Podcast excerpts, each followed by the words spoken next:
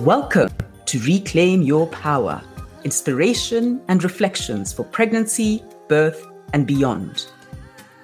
Season 3 Reflections on Parenthood and Parenting.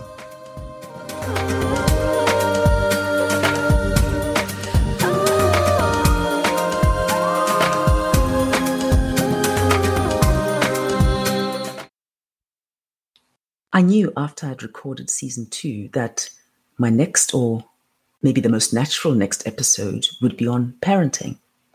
When I thought about this, I thought the ideas would just flow.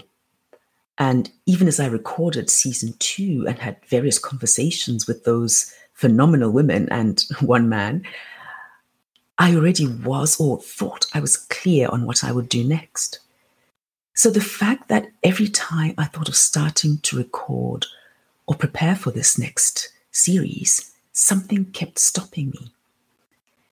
There seemed to be some kind of block, similar to writer's block. I guess you could call it pod block. Anyway, I never seemed to have enough time, or at least that's what I kept telling myself. But the situation hadn't changed much from when I recorded most of my episodes. I started this podcast in spring 2021, but most of my episodes were recorded after that when I was back at work full time with all that entailed. So, what was the problem? Why was I struggling so much to get going? Once I sat down to think about it, I realized that this topic is harder than I thought and more complex. It's so personal and close to my heart. My children are close to my heart. Did I really want to expose myself and share my less than perfect parenting with the world? If the world is listening, that is. It hits at the heart of something that I've been working with, a journey that started in 2019, the year I turned 50. One outcome of my ongoing journey is this podcast. The first part was easy. Talking about pregnancy and birth is also close to my heart, but was more like breathing to me. I'm passionate about this topic. But this, talking about being a parent, this is more challenging for me. I think I was pretty good at pregnancy and birth, and the things I struggled with, I feel, were not my fault, so to speak. Whereas parenting is a whole different ballgame. I chose to become pregnant. It was a very conscious choice. With my eldest son, I may not have chosen to fall pregnant, although having unprotected sex could be seen as an unconscious wish to fall pregnant, but that's another discussion. But I did make a choice to have him and to be a parent, even though I didn't really know what that meant. So, my question is how many of us really choose to be parents?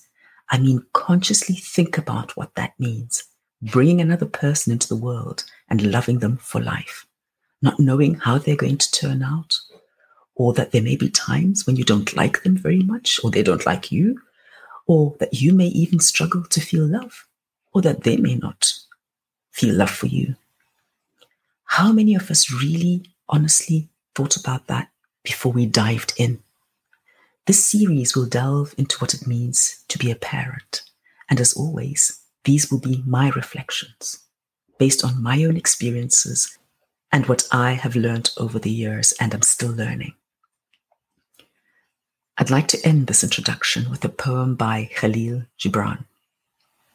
Your children are not your children. They are sons and daughters of life's longing for itself. They come through you, but not from you. And though they are with you, yet they belong not to you. You may give them your love, but not your thoughts, for they have their own thoughts. You may house their bodies, but not their souls, for their souls dwell in the house of tomorrow, which you cannot visit, not even in your dreams.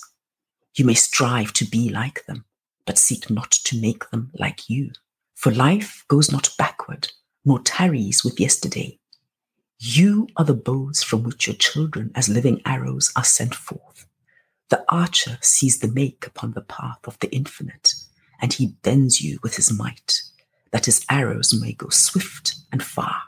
Let your bending in the archer's hand be for gladness, for even as he loves the arrow that flies, so he also loves the bow that is stable.